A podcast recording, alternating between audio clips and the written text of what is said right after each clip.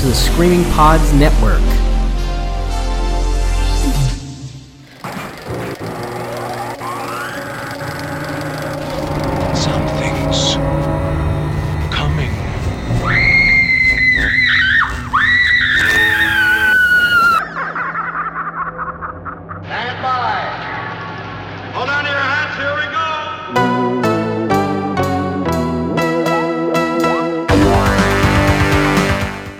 Welcome to the Screamcast, episode 155. I am Sean DeReger. Today we have a special interview episode.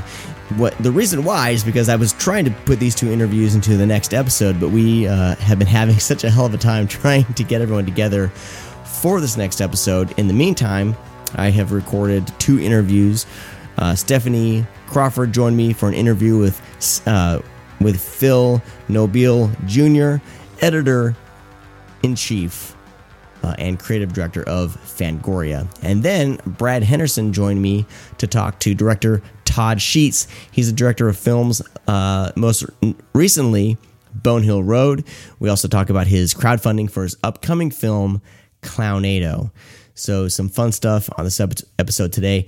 Uh, pretty shortly, probably within a week, maybe even less than a week, our uh, our full episode will appear. Uh, it'll be episode 156. It'll be another full episode. You're going to get two episodes back to back uh, since we've been so off and on lately. So uh, stay tuned for that. Excited. I'm excited to uh, to dive into the next the next episode. We're going to be talking about uh, 1986 film called Link. Going to be talking about a Japanese film, Mon Mon Mon Monsters, and then we're going to be talking about Scream Factory's Blu-ray release of The Gate 2. So some good stuff coming your way uh, within a few days. A lot of you have been asking, you know, where's BJ? Why hasn't BJ joined you on on shows?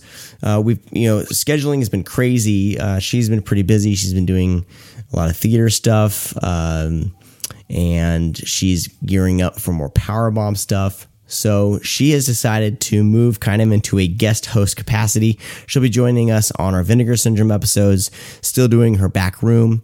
Um, but I'm not sure, you know, as, as time allows, she may be in as in and out as kind of a, a guest host.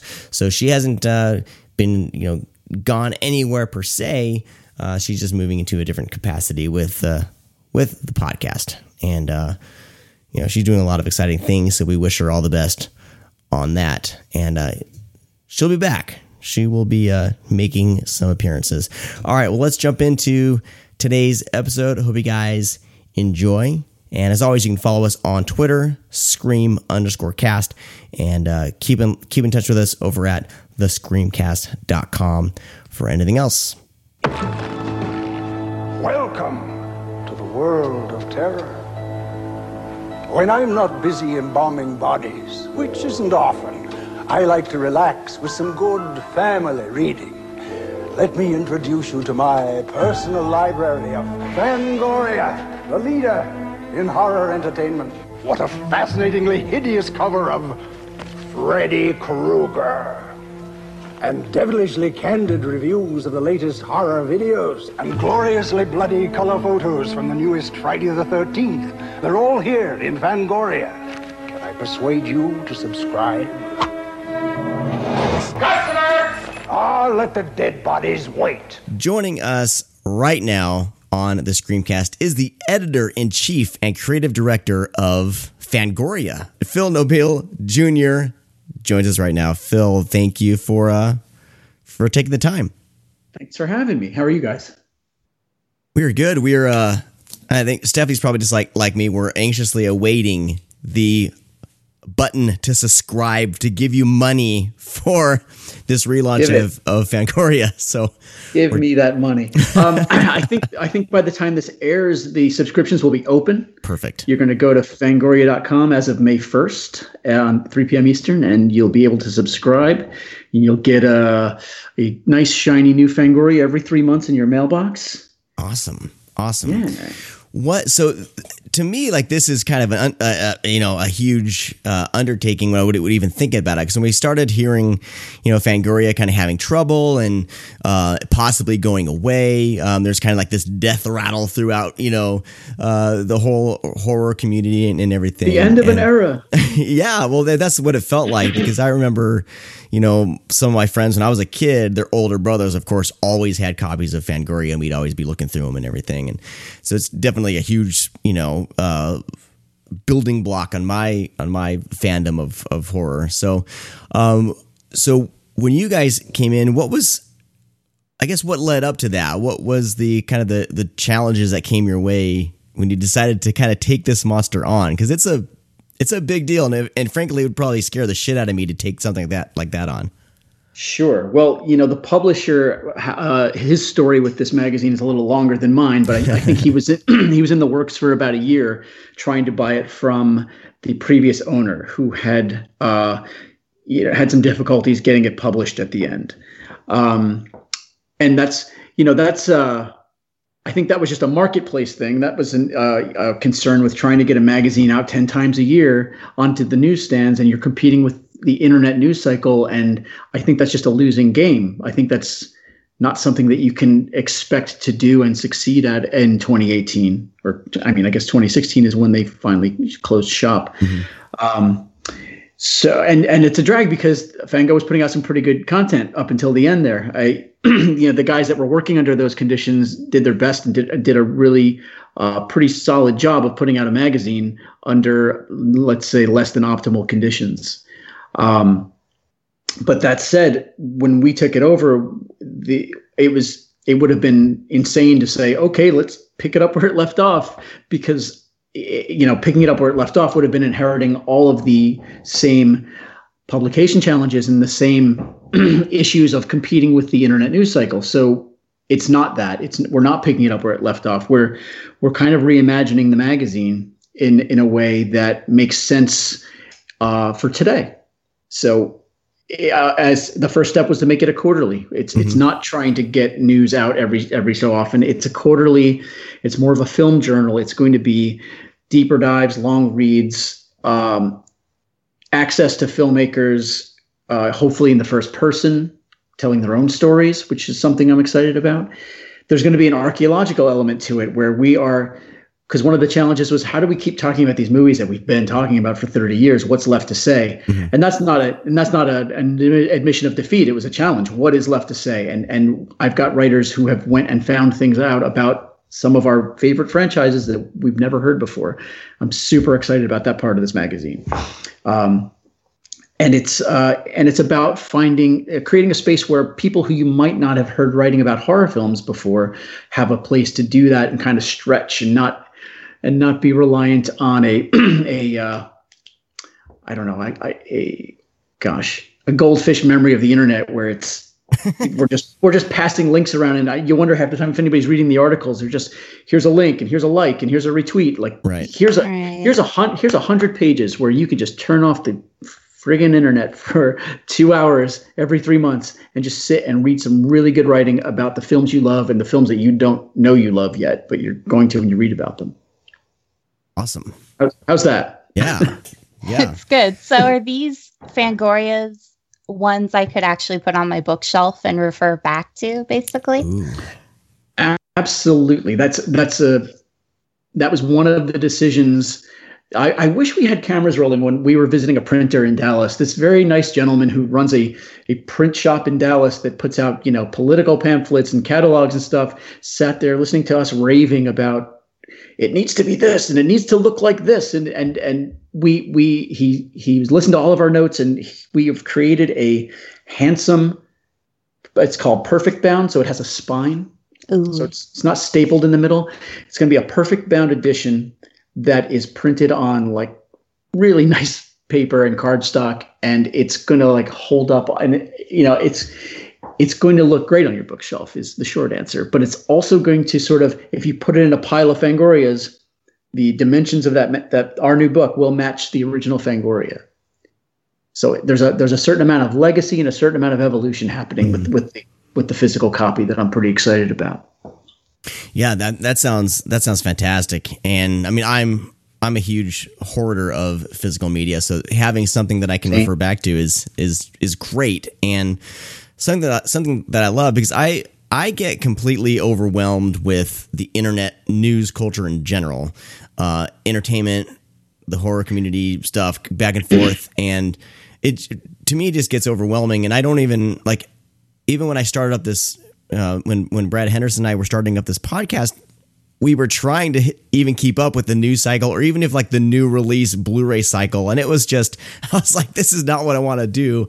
I want to take my time and kind of just put out a just a fun podcast that people can listen to and uh, that that news cycle is is kind of a beast of its own. So it's it's great to hear that how you guys are going to wrangle that into more thoughtful pieces. And I was that was going to be one of my questions was how how are you guys going to do that? And, and you answered it. And that and that even makes this even more appealing and even more like worth my money. You know, to have I something think, that I I can. let's we can I think we can admit that the internet's kind of terrible, right? yeah, to- Like not you guys, you two you two are great, but beyond that, No, we're part of the nightmare. Okay. You're part of the problem. uh, it, it just gets to be a lot, and and you know, the more we thought about it, and the more we leaned into it, it was like, man, imagine if we if we presented our, ourselves as an alternative to the internet, and I think that that's something that's in the air. I think that you see people, you know, buying vinyl, and you you see people kind of. Uh, deleting Facebook, which is am- I did it four years ago, and now everybody's catching up to me. It's amazing. Um, I think that we need to recognize that we can't always be on the internet, and we need to like be, you know, offline once in a while. And it's so weird that like Fang- Fangoria, which is in so many ways responsible for online horror culture, just the way we talk about horror films and the way we write about horror films, so much of it is tied directly to Fango's DNA from back in the day. But the idea that I'm presenting Fangoria as some sort of healthy alternative to the internet is uh, perversely pleasing to me. How, how are you guys gonna? Um, because what's great about horror movies is there's that kind of nostalgic piece to all of us when we were raised uh, in uh, on horror and and especially in the 80s and, and the you know celebration of kind of uh, physical uh, and practical effects and things like that. And Fangoria at the time I think helped helped with that. Like it was kind of a celebration of the creation of these films. Yeah. um, and I'm I'm assuming you guys are gonna keep that going, but um, but how how would you how would you wrangle outside of the nostalgic aspect of it? Do you see this as a way as bringing younger the younger generation up with the new films as well? Like how are you gonna how are you gonna balance the nostalgic and new? It's a good question. We we ask ourselves that question every day, I think, and it's it's um it's an important part of of of figuring out what we're doing. You said something earlier about uh, about the way Fango like was a, a an into uh, filmmaking. You know, as I, I read it in the '80s, right? Here's here's my brief history of me and Fango. I was terrified of horror movies. The first movie I remember seeing was The Exorcist. I saw it at the drive-in in 1974, and it was you know it made a mark on me. I saw American Werewolf in London on my 11th birthday, and it scared the shit out of me. And I saw The Thing, and I was afraid of my dog afterwards. and, and it it Fangoria became this way to not be afraid of horror movies. Yes. Fangoria was a way of like, oh, here's a guy. His name's Rob Bottin. He's making this thing. Here's George Romero. He's using editing to make this scene make sense. And and it it was a a no shit a a film school for me. It it made me understand the craft of filmmaking, and it made me understand that like, oh, this movie's kind of gory trash, but here's John Carpenter who's putting a little extra into it and he's he's got something to say. It taught me the difference between good and bad horror even though even as i came to appreciate both.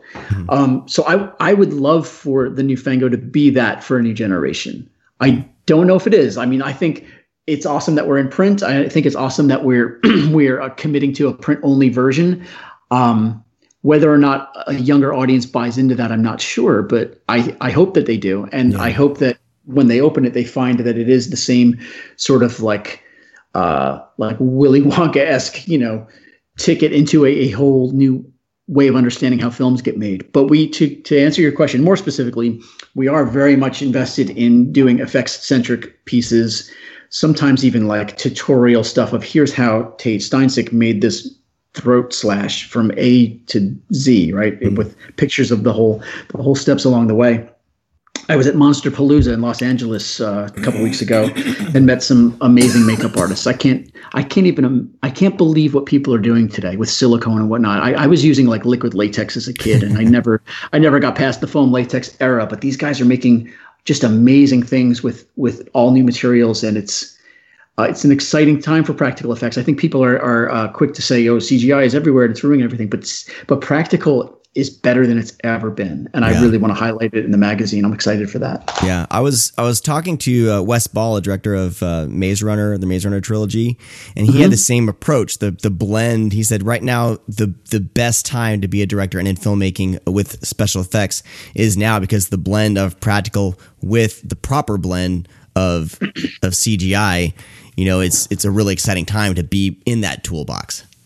Yeah, I I'm I couldn't I couldn't imagine how freeing it must be for filmmakers to have, you know, to be able to create an amazing practical effect. And if you need CGI to kind of, you know, make it blink or give it a little oomph or something, it's it's it's got to be like a kid in a candy store feeling. Yeah.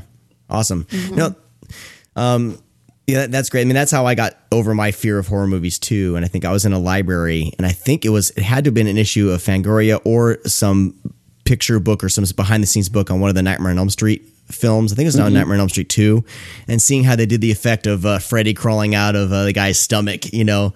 Uh, Yeah. really kind of dissolved that fear, and I saw that the special effects aspect of it, and that really kind of um, took took that fear away from me. It was really cool, and that just kind of started my journey of looking in, into special effects. Stephanie, sorry, did I interrupt you? Were you going to ask something? Oh no, I just I saw you didn't want the magazine to be stuffed with ads and I think that's wonderful.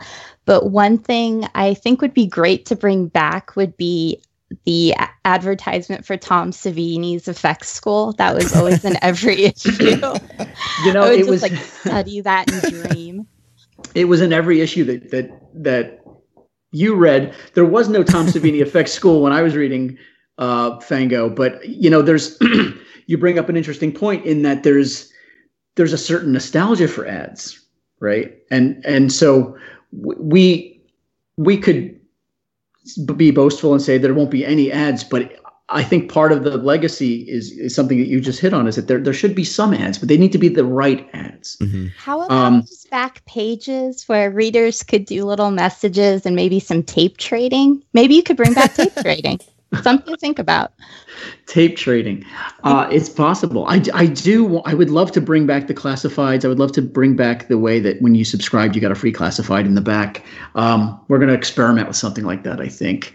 But i also i also we so we sat around the office when when we first dived into this thing and and and looked at we had i had a fango number one in my hands and i had a fango number I don't know, 337 in my hands and we saw the evolution of the magazine and it's just that by the end they were selling every spare corner of the thing to mm-hmm. ads. And that's a financial choice and that's that's something that they they needed to do and and you know no shade on that at all but we're in a space now where the the version of the magazine we're creating doesn't need to do that. So we want to kind of restore it to closer to the 80s model where it, the ads were kind of curated and the ads made a kind of sense. I opened an issue that just had a porn ad in it. And it wasn't and it wasn't horror porn, it was just porn. And and that that's something I'm looking to get away from. I, I don't I don't think that part part of our reset I think needs to be that Fango needs to be horror, not horror adjacent, not horror lifestyle. It needs to sort of focus on the content of of uh, horror narratives, whether that's storytelling, whether that's artwork, whether that's uh, horror fiction or filmmaking. I I want to make it about the content of horror again, and not about all the ancillary stuff. And the uh, not not renting every third page to an, uh, a self-published novel is probably part of that.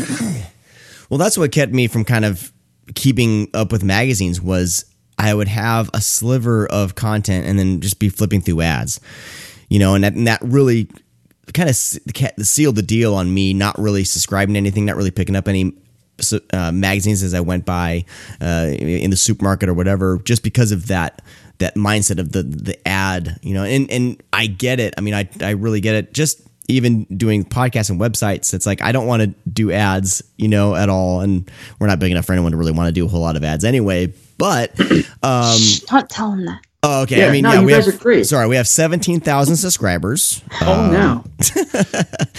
but no, but the I always I don't like ads. Like I've never. Uh, I guess I guess a plethora of ads uh, over overtaking everything.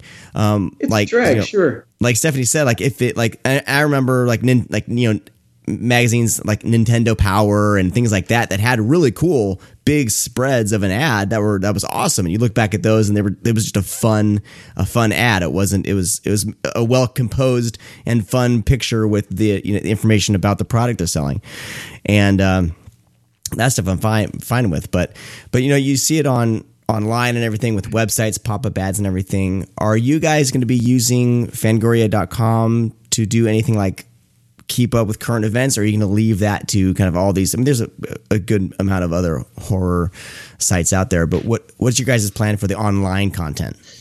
there's there's a there's a 2.0 plan or a year two plan that that will involve kind of uh, using that space in an in an interesting and exciting way that will will not be what it was. It will not be here's a news article and here's a trailer and here's a Blu-ray cover art. Uh, I, as you say, that's I feel like that's covered. Right. I don't I um I don't think we need to do that. There's certainly there's plenty out there. I think our focus is going to more be on a social media presence, interacting with our readers through Facebook, Twitter, Instagram. Our website will be, for the time being, where you can sign up for a subscription and and probably also lear- you know learn about the contents of of the uh, the latest issue. But we will not. What's in our magazine is exclusive to the magazine. It, we will not be putting articles from the magazine on the website. We will not be repurposing stuff from the internet for the magazine. It's like I, I, I I've said this a bunch of times, but you know, as a kid, Fangoria was this thing I had to hunt down, Yeah. and I coveted I coveted it, and it was special, and there was nothing else like it. so the the main goal for me is to recreate that feeling in a 2018 reader, and the way to do that is exclusivity, and the way to do that is to make it special and unique, and it's the and it's the only place to find what you're finding in there. Uh, so the bleeding into the website and whatnot just dilutes that message for me. So that is not something I'm interested in doing Yeah. at the moment. Cool. Um, we got to start wrapping up. Uh, Stephanie, did you have an- anything else you want to ask before I start uh, wrapping things up? Yeah, just a quick question. Um, Nightmare Library was huge for me. That's what introduced me to Joe Lansdale and David J. Schow and Lisa Tuttle, and people I still love. Is do you have any plans for bringing back Nightmare Library or anything that focuses on horror literature? Um, well, yeah, yes and no. Uh, there's, there's, uh, as I say, with a quarterly, it makes it hard to review books because Right. that book's been out. By the time we would get a preview copy and be able to review it and go to print, that book is probably has gone from hardcover to paperback. So reviews are going to be tougher, but we are exploring uh, ways to feature fiction excerpts and we are exploring ways to sort of feature horror writers of you know writers of horror fiction in in a in a way that's organic to the quarterly. I want to hear from them. I don't know that we're reviewing them. Okay, great. So we're look, we're looking into that stuff. Yeah. So Phil, where can people go? So so by the time they're hearing this, uh, they can they can subscribe. What all if we can just I guess review what all entails a subscription. Also, uh, those Fangoria pins are badass, and are, are those going to be available? What's the plan? I mean, you know, I can't. I, I, I, this is just me being a dork, but like, I can't tell you how excited I am about those pins. I was sitting with my, my friend Melissa Kay and she said, you could have the, the old magazine cover as the backing card. And I was like, that's yes. such a genius idea. it's Yeah. so Oh genius. I have to I have to hook her up. Um, and then so I evolved that idea into like, what if it was four covers and three of them had the red logo and one of them had the yellow, and then you you don't know which one you're getting. And like the guys at Fright Rags made exactly what I had in my head. Mm-hmm. I described it to them. I described it to a lot of people who didn't understand what I was talking about. And then the Fright Rags guys got it, and and that's why that's why they're selling our stuff, man. They they killed it. Um, those those pins are so great. I can't wait to get them. People have them online. I don't have them yet. I'm jealous. I need to I need to place an order for sure. Get Get them in there because they only made 350 Yeah. of them. Yeah. Um, you know, the magazine. You want to know about subscribing to the magazine? Sure. Yeah. said? But, but yeah, before we sign off, we need to ma- make sure people burn it into their ear holes. Uh, how the hell to get your hands on this on You're going to go to yeah, you're going to go to fangoria.com and it is uh, it is a quarterly subscription. Each issue is 100 pages. So you sign up for a year subscription, you're going to get 400 pages of Fangoria. That comes out to it's a $60 subscription and that comes out to 15 cents a page, which if you look at the other mags that are happening out there, everybody's doing a great job. I think I think our price is pretty competitive.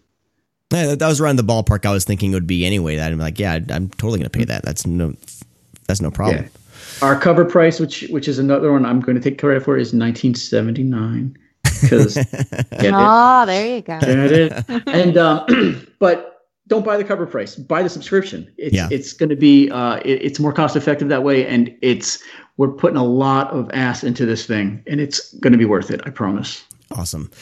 Phil, thank you for joining us. Uh, of course, go to fangoria.com for all of your Fangoria needs. Thanks, Phil. Look forward to talking again soon. All right.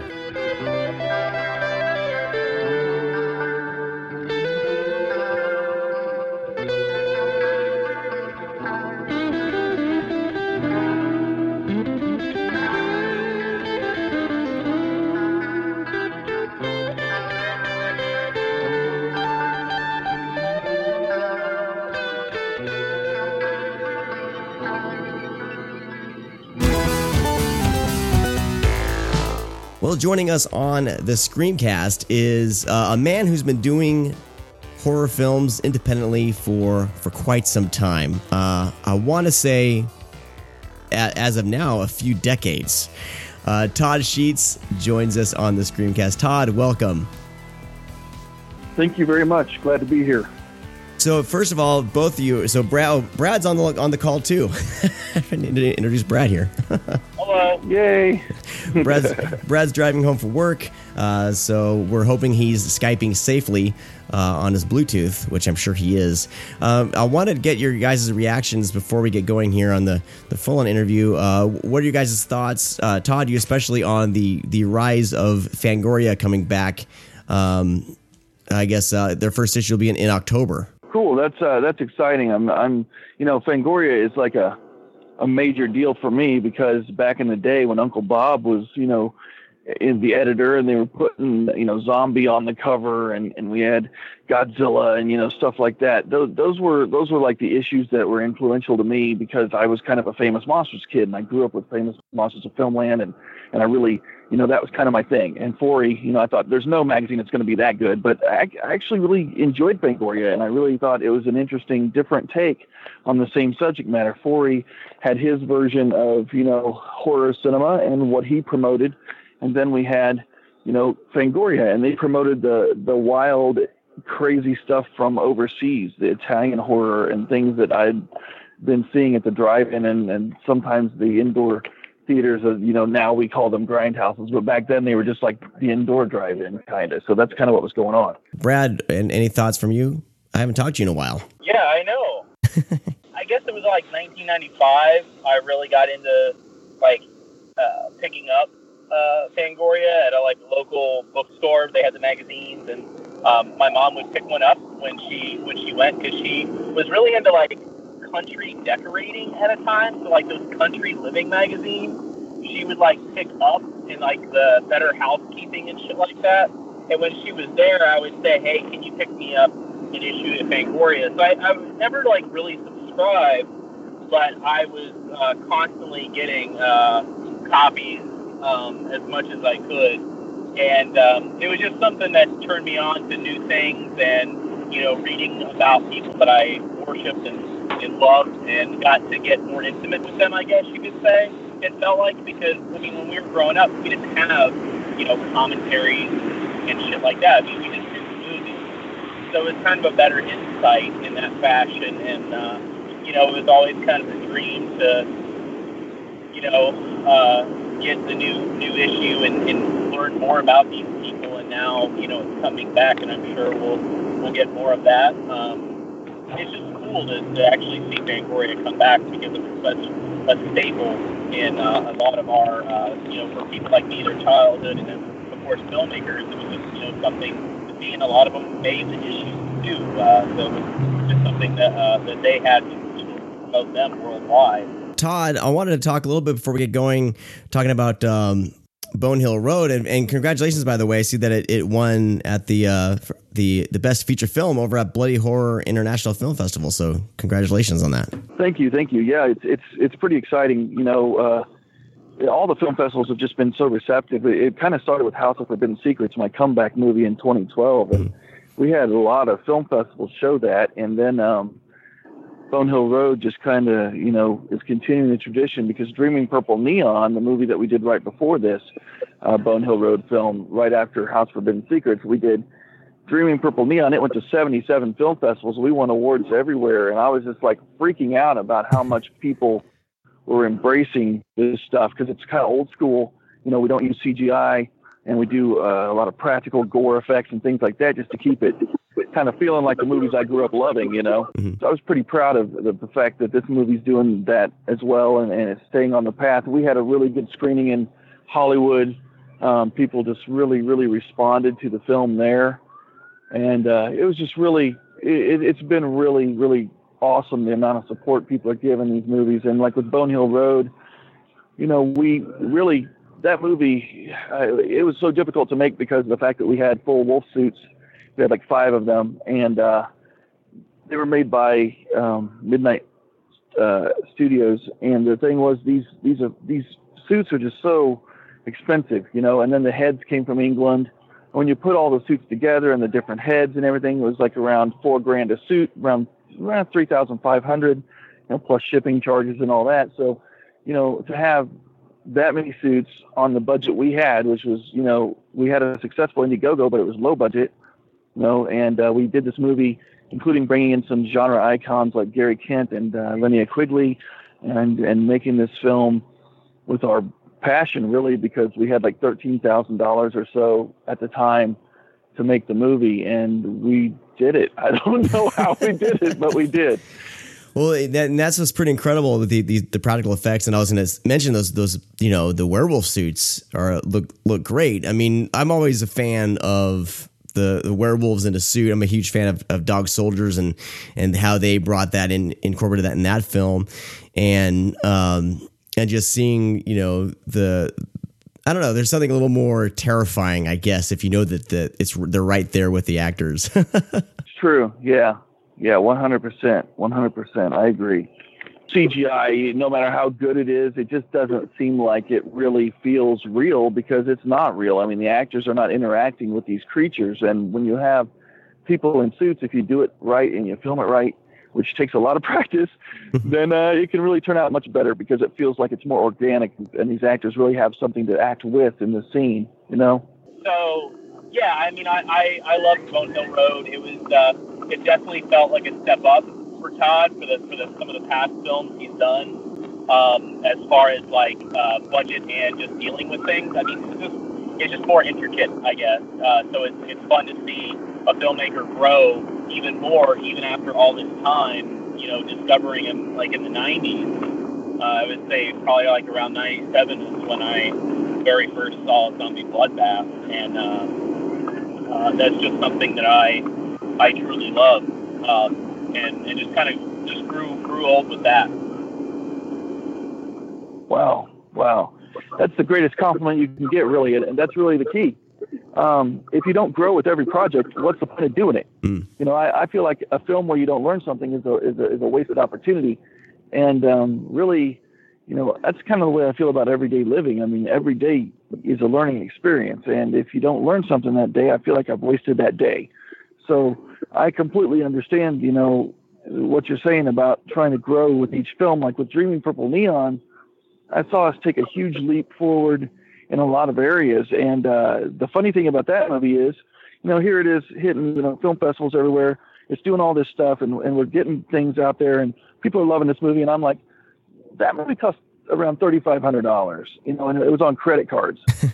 and uh, then at the end of the day, you know, it, it went up a little bit because we were buying promotional stuff and getting banners made and you know things to take with us on the film festivals and and for the tours. And it ended up being around five grand at the end of the day, but only thirty five hundred was actual production costs and stuff, and then the rest was like after the fact. So it was really interesting to see the reaction to that and to show that we could do this much, you know, entertainment on that amount of money. And it kind of blew a lot of minds because we also showed that, you know, not only at film festivals, but we took it on theaters too. And we took it to LA and we had a big deal there. And people were like, what the hell are you doing? You know, this is ridiculous that you're able to do this on, but it's because of the amount of passion, amount of heart, the hard work of the crew and the cast. Mm-hmm. See, you know, I, my name gets out there a lot as the director, but and it also I also get to blame if the movie sucks. But at the same time, the cast and the crew make all of it possible, and uh, they work so hard, you know. And none of us take a salary, you know. We're all there pouring hours and hours into this stuff. And like for for Dreaming Purple Neon, you know, that was six months of of production, and then you know the the the pre-production, then the production itself, and post-production work. It took even longer, and so that movie was you know nine months of my life and then we get it out there, you know. And um, House of Forbidden Secrets was two years of my life, just because that's how long it took to get it where we needed it to be. And Bonehill Road, we did it pretty quick. We kind of got this to where you know, we started at the end of June. This movie was in theaters at Halloween. You know, um, we were like we were busting our asses to get that done, uh, but um, you know we had some setbacks at the beginning that pushed our start date a little later than we wanted so we really really hit it full on in July and August, and uh, then ended it up in September. Did some shooting in L.A. here in the Midwest, and then we, um, you know, finished it up. Uh, I was still editing like the week of the premiere, just to, just to get it all done. So it's one of those things where you know I was I was basically living that movie every moment of my life, and and to hear what you know you guys had to say about this these films just just warms my heart because ultimately that's the ultimate thing we do it for is yeah. for people to enjoy it because God knows we're not getting rich here. We're just following our dreams and trying to give back to the genre that we love. And that's exactly what's happening when I hear people say how much they love the films. That's, yeah. that's what it's all about for me. I want to talk about Clownado in just a little bit, but I want um, I wanted to give it give a chance. Where can people check out Bonehill Road and your previous films? Where's the easiest place for them to kind of get their hands on them or, or even view them? Okay, well, all the old films, uh, you know, they're they're being reissued by Wild Eye Releasing, the older stuff, the stuff before before I was in the hospital with my heart attack and everything. That's like um, pre 2012 stuff. That's and I was out for a few years because one of my friends was killed and mm-hmm. and it just was a really rough time for me. Yeah. I was raising two kids and I was like, you know what, I'm just gonna concentrate on this radio show I was doing and that not, you know, I just didn't have enough of me to go around at the moment. So the stuff from 2012 on, you know, it's coming out. Uh, House of Forbidden Secrets is coming out from Unearthed Films, who also just released Dreaming Purple Neon in 2017. You could pick that up anywhere. You, know, you can search for it out there on Amazon or Google. You know, it always pops up. Bonehill Road will be coming out through Wild Eye Releasing and uh, his uh, MVD and those guys. His uh, different sub distributors. That'll all be coming out in the fall around Halloween. And the reason is because we're still doing the theatrical tour. We're still doing the, you know, the, uh, we're still doing film festivals and all that. And they don't want to have, they won't take a movie usually that's already out on yeah. video. So we kind of give it some time to, to, to live because I think in a theater is really where these films belong, if at all possible, to experience them the way I did when I was a kid. You know, you, you go and watch a crazy monster flick and and there's not very many of those anymore. So any opportunity I have to have people see it in that environment with other horror fans where they can enjoy it and laugh and scream and have a good time, that's why we kind of do that. So those are all coming out, uh, and then we've got like like I said, the original catalog of stuff. You know, I disowned a lot of the stuff I made before 1993 because it was pretty awful, and I was just a kid, and I got really mean, mean, mean people attacking me, telling me if I ever picked up a camera again, they'd kill my mother. This really happened. Oh man, uh, these guys were just wow. really mean. I was like, look, I'm just a kid. Those were me and my friends out making movies, and David DeCoteau was my mentor, and he gave me a chance to release these films worldwide. Probably something I shouldn't have done, but I'm really thankful that I did because um, it, it, it, taught me a lot. It's also taught me how cruel and evil people can be. But uh, yeah. but it's it, you know what? It helped me grow, even though it hurt. It, it helped me grow. It, it made me say, you know what? I I need to learn to do better at this and to do better at that. so that the films are better and I'm not feeling like a jerk. So, uh, so that you know, everything in your life, I think, is an evolving process, and that was something that was. And but from 1993 on, I pretty much accept all those movies, and I, I'm I'm happy with. Like he said, Zombie Bloodbath's kind of what I consider my first real movie, even though I'd made seven or eight before that. That's the one I consider my first real film, and it's coming back out. Mm-hmm. This is the actual 25th anniversary of Zombie Bloodbath. We're trying to get something out for that some kind of a Blu-ray deal and make it kind of special. And then um, there's a lot of other stuff coming down the road. All that old catalog will be hitting uh, at the end of this year and going into next year. And and because uh, there's a lot of titles. I mean, there's like 15 movies. Yeah. So it'll take a while. So, uh, Clownado. So you have at at this time that we're recording, we have nine days left for the Indiegogo campaign. By the time people hear this, there'll be seven days left. So, um, what's uh now just the title alone is selling me. it's crazy. what's uh what's what what is Clownado about? Well, Clownado is first of all, it's not a comedy, um, even though it's got this Okay. crazy title. But the title, I think, is the hook here uh, because it's kind of like Yeah. people are going to think it's like I've had people say it's either a ripoff of Sharknado or it's a ripoff of it or it's a ripoff of this or that. It's absolutely not. It's an original idea that's really kind of different. Um, the we it was a it was really more of a jokey thing. Uh, uh, a maintenance guy here at the studio uh, that's a, a friend of mine um, was joking around about titles, and I was already I already had a script about clowns, and this is one that I've had for Mhm. you know 15 years, but um. Kind of the same with Bone Hill Road. That sucker was 20 years. But I, you know, as I'm sitting here and I'm and I'm, you know, hearing him, you know, talk about these titles, he rattles off Clownado and my my light bulb just went off and I was like, man, I love that. I love that. We could really do something with that. Maybe I could mix that with this other movie and I've got an idea of how it could work. And um, his name's Daryl. And and so I turned to Daryl and I said, you know what? I absolutely love that. We might be able to do something with that. And so one of the other ones was Zika Zombies, which I thought was funny. But uh, the Sharknado thing just really clicked with me. And I said, you know, I, I really, something about that rolls off the tongue. And so I took this older script and I looked at it and I was like, this actually could work. I had an idea. It's more of a supernatural idea of how this all happens. And it's even though, you know, you have to suspend your disbelief a little bit, it's a horror movie, you know. I figure if, if you can believe that, you know, a Crystal Lake killer could come back from the bottom of a lake, you could probably believe in what we're doing in Clownado. It's it's it's it's more based on black magic and supernatural stuff and the thing that happens, and it's kind of got a noir base to it, the film noir kind of thing, which I love. Um, and what I mean by that is it, you know, it's, it's not got like gumshoes running around in black and white and all that popping off Tommy guns, but it's it's got that that lighting style and the style of, of dialogue where it's kind of fast paced, bam bam, something's always happening, and it's got a mystery that's kind of unraveling at the same time, and it's just nonstop carnage. I mean, this thing is is you know my my goriest film I ever made is Dreaming Purple Neon, and this probably is going to be right behind that in terms of gore. It's it's really really pushing the boundaries of a lot of things that people have never seen before. I promise. So it's a really interesting idea. It's it's, it's got scary stuff in it. It's got dark humor in it, but um, it's definitely not like a, a comedy. The over the top gore is is there too, so that kind of pushes the boundaries. So it's got a lot of these elements that I think will really um, surprise people, especially if they're looking at it like a joke. Awesome. When they see it, I think it's going to be more like, wow, this is actually what my hope is. Is they watch it, go, wow, this is actually a good movie with a decent story, as opposed to, God, that movie was schmaltzy and crappy. You know, I want it to be more like the opposite. I want to surprise people when they watch it. So I, I'm hoping that's what we can do. Awesome. Well, you had a, a 3,500, uh, I guess, flex goal.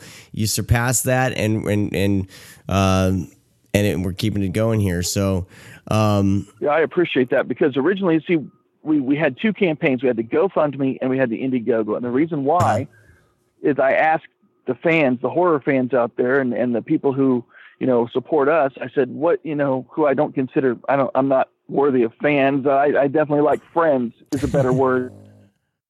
yeah, Um, but um, all of our friends out there said, you know, you should do both because that, you know, some people are comfortable with one, some people are comfortable with the other.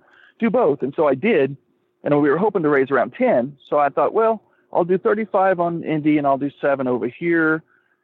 And GoFundMe has stalled. I mean, I don't know. No one likes it. I don't know what's going on, but they're like, we got like a thousand, you know, maybe a thousand two hundred or something. oh something. man, And they're like, yeah, yeah, we don't like GoFundMe. I'm like, wow, that's weird. So after I was told to use it, no, no one wants to use it. So I'm going, oh my god. so yeah, we we we did meet our goal on Indiegogo. Okay. We could use a lot more.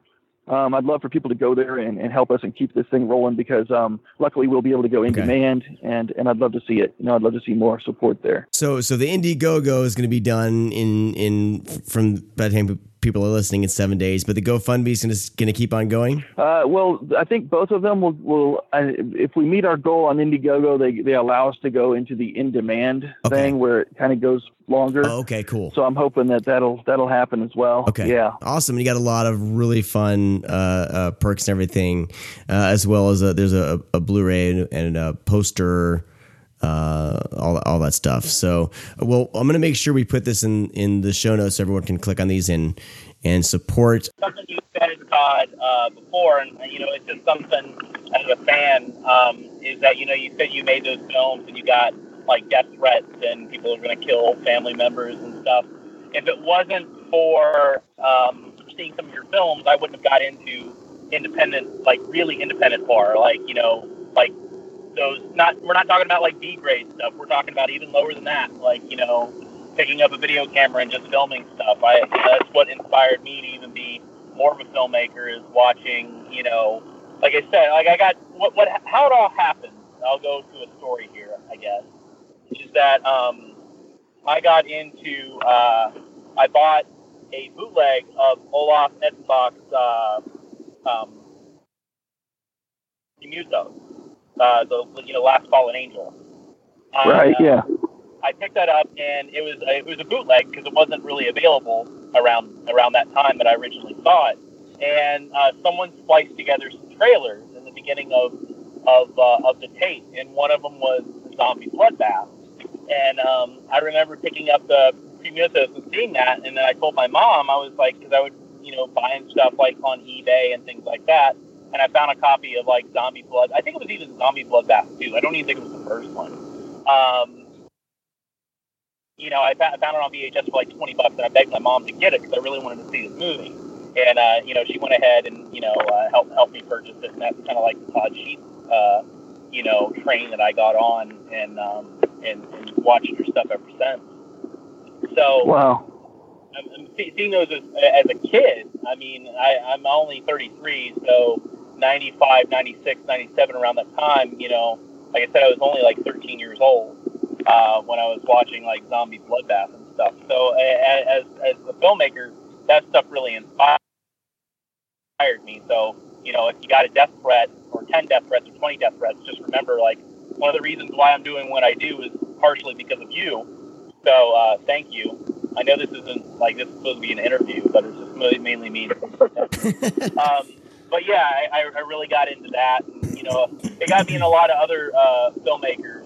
You know, uh, like I said, uh, you know, all off that and then I got into like Meat Market. I'm sure you've seen that. You, because you're probably Oh, yeah. loves Meat Market. But yeah, I got into Meat Market and shit like that. It just kind of the whole that all that route. You know, even J.R. Bookwalter. That's how I got into that shit too. Um, you know, so any shot on video stuff, anything like that, I was I, I got in because of watching um, films like that. But I did I did have one question, um, and you, you're going to know, you know, coming from somebody else that maybe not be a fan, I think you'll understand this a little bit better. Coming from a fan and understanding what you do, that you've been in the game for so goddamn long, um, and it's such an inspiration for a lot of people to see. But you, like you said, you're not making millions of dollars. You're barely making any money for some of this and you still never gave up. And obviously, it's because of passion. But what what about that just keeps you going aside from passion? Because I mean, passion's always every filmmaker's thing. But like, what keeps you going constantly, making even sequels upon sequel, and like just keeps on making movies? I think they, they describe it as clinical insanity.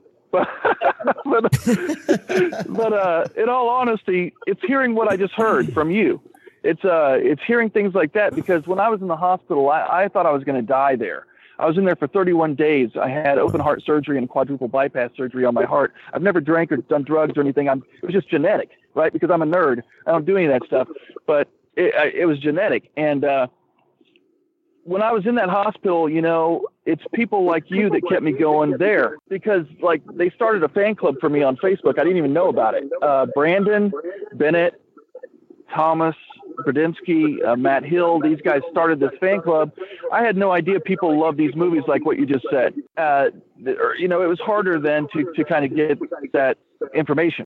So I kind of really got inspired by that, and I'm still inspired by that. I'm inspired by what I hear. I really, truly do want to give back to the genre that I love and that has done so much for me. Like when I had a terrible day uh, as a kid, you know, a bad day at school, you got in a fight with your friends, you got in a fight with your parents, whatever. I'd go to the movies. I'd escape for 90 minutes, you know. Uh, movies like like you know there's a million of them Slithis and and Phantasm and and the Herschell Gordon Lewis movies and Suspiria and uh, especially Fulci you know all his stuff all this stuff really helped me. It, it made me have a better uh, a better day. It made me have a better week. Sometimes, uh, you know, when you're when you're a kid, you got a broken home. You know, I, I didn't have a lot of people to turn to, so they became something I could turn to. Was going and watching these fantastical films, these imaginative, crazy movies, and um, I just really enjoyed the art of it all and and how how it took you away from things. This this filmmaker created a whole universe, and that's what I had hoped to do myself when I fell in love with this stuff and I was making Frankenstein epics at you know 12 years old on Super 8 film. I wanted it to all, you know, I, I wanted to give back, and, and that's really what keeps me going. Is you know I do have a passion, a love for it, and, and I do uh, have some I think there is a bit of insanity involved because I think you have to be crazy to keep banging your head against the wall this many years. And there have been high points and there have been low points. And Zombie Bloodbath was a huge high point. You know, a lot of people mention that. We did like back then, the VHS thing was hitting hard, and we did like 35,000 copies of that thing worldwide. It was huge a success which saved my butt because all the other movies were flops. So up until then, all my investors were like, "Are we ever going to see any money?" And that movie saved my ass, and I was able to give everybody their money back. And and uh, but yet, you know, I, I made enough to buy some new equipment, and that's what I do is I pour the money back into the company and buy more equipment and keep keep trying to do better. And and you're right, you know, it's it's absolutely sometimes very daunting, and sometimes I, I keep saying I'm going to retire, but I I can't really retire because I love it too much, which is it's it's a, its own form of sickness, I think. But at the same time, uh, it's it's much healthier for me to do this than I can think of a lot of people doing a lot of worse things. So yeah, don't ever retire until like I'm know, trying not to be able to make movies anymore. That would be that'd be uh, great. But yeah, um, I mean, if anybody yeah. can find out, like I know, uh, like you said, Wild Eye is working on um, some stuff, so I'm hoping people will look forward to that because I am and. Uh, you know, it's just something about reissues. And like I said, a lot of your films was almost impossible to find. I mean, when getting as a young kid, getting into this stuff in the mid 90s, it was fucking difficult. Like, I mean, now we have like, you know, Monster Squad and Return of Living Dead at our fingertips. But even back then, those movies were incredibly hard to find. Um, Sometimes, almost, yeah, yeah. Yeah, most the next to impossible. Like, people are like, what? Return of Living Dead? I was like, yeah, that movie was almost impossible to find back in the day. So, um, yeah, but yeah, it's true. So that, that's it's true. Things were exciting. different. That's for sure. yeah, yeah. I mean, you know, that's the thing is it, with the internet, things are more readily available and stuff, and people can keep up with things easier. Like if you join the Facebook group for Todd Sheets, that fan club that they made, it's on there, and I'm actually a part of it. And I, I post things there first, so people get like the first news there. And also, I'm on Facebook. People can ask to be my friend, and I, I pretty much accept everybody sometimes I wonder why, because I get weird spam from like Indonesia, but I accept everyone, you know, and uh, and it's really, you know, it's the way it is, you know, I, and I'm open to everybody, you know, I'm always open to talk about anything. If anyone always like right now, I'm still finishing the Indiegogo stuff for Bonehill because it was so overwhelmingly positive, and I'm still finishing sending all that out, and people you know, they're like, well, where's my package? And I'm always very open to talk to them about it. Hey, man, you know, here's where I'm at. This is what we're doing. You know, I'm doing most of it by myself, and I'm filling, you know, over 600 packages with all these perks. So just work with me. And, uh, you know, and everyone's like, hey, this is great. We can't believe you're actually responding yourself. And I said, well, how else would you do it? You know, there's no committee here. Right. This is, this is me and you. And that's how we do it, you know? Well, most people don't fulfill. That's the trick. You're one of the I've ones been hearing that. Jeez. yeah, I've Yeah, a been lot of hearing people all that. don't do anything. It gets tough. Todd, I want to uh, thank you for for chatting with us today. I know that um, I'm really excited to see Clownado. Uh, I'm really excited for people to be able to see uh, Bonehill Road a lot. You know, have that more accessible to them. So yeah, check it out. It's it's it's a lot of fun. If you dig were, werewolf flicks, uh, you'll definitely there's a lot to bite onto. There you go. this one, bad bad pun intended. Uh, some really great practical effects, um, and just just just a just a and it's a wild ride too. Like I wasn't expecting it to be. It's a little bit of a of a roller coaster ride because you this this one point in the movie you're like wow it kind of changes focus a little bit, but then uh, it, I don't know I was, I was this hit some unexpected notes which was, which was a lot of fun for me uh, watching it. So check that out, everyone. Keep your eyes open for that. Um, Todd, thank you for joining us on the Screamcast, and I'm I'm hoping we talk again soon. I would love that. Thank you very much. It's an honor. Well, that is it for this episode of the Screamcast. I want to thank all of you for listening. I especially want to thank our Club Scum members for joining on Patreon and uh, giving us a couple bucks a month. We really couldn't do the show without you. It really does help pay for new equipment, software, and anything that we need to run this. So it, it has helped a lot this year, especially as I've been kind of growing screamingpods.com. So I want to thank all of you guys for doing that. Uh, we'll be doing a drawing very, very soon.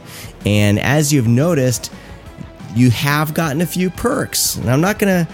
I'm not to spill the beans, but uh, you know, this next episode we're covering uh, the movie Link, and let's just say that uh, a lot of you Club Scum members are going to be in on the conversation uh, a little more than other people. So uh, a lot of perks with uh, with being a member of Club Scum. Of course, you get a membership card.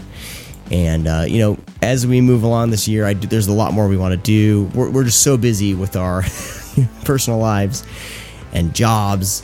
Uh, it's hard to really do anything extra as far as podcasting goes. But we we have some tricks up our sleeves, and we'll be doing some some more stuff, some special things this year with our Club Scum members. So I want to thank all of you guys for being a part of that. Uh, you know who you are. Please check out our store. We have some merch. If you go to thescreamcast.com, you click on store, it takes you to the screamingpods.com score. Club Scum members get a 20%, 20% discount? It's 25% discount. They get a discount on any of the Screamcast merchandise. We have some stickers and some mugs and some magnets. And also, if you go to the Screaming Threads link over at thescreamcast.com, you can get some uh, pins that Brad uh, that Brad Henderson uh, helped create and uh, he's really trying to unload the uh, the Suspiria pin. Please spread the word and get uh, let, us get that off his hands. I want to thank all of our sponsors: Wolfman of Mars for the music, Kevin Spencer for the design. Please check out Coffee Shop of Horrors. If you use the code Screamcast, you get a 10% discount. Also, grindhousevideo.com. Check them out. They do a really good job of getting you the new releases, sometimes a little bit early. And make sure you follow him on Facebook. And he, I know that uh, Mike does a, I think it's a, I think it's a weekly Facebook video, and he lets everyone know what's coming in and what's been announced and pre-orders and all that. So if you follow him on social media there, especially Facebook, you definitely would be in the know as far as new releases, and he kind of breaks things down. All right, uh, that's going to do it for this week's episode. We'll talk to all of you very soon. Like I said, we're covering the film Link, Mon Mon Mon, Monsters, and The Gate 2. Talk to all of you next time. Oh, don't tell me you're leaving. The party's just begun.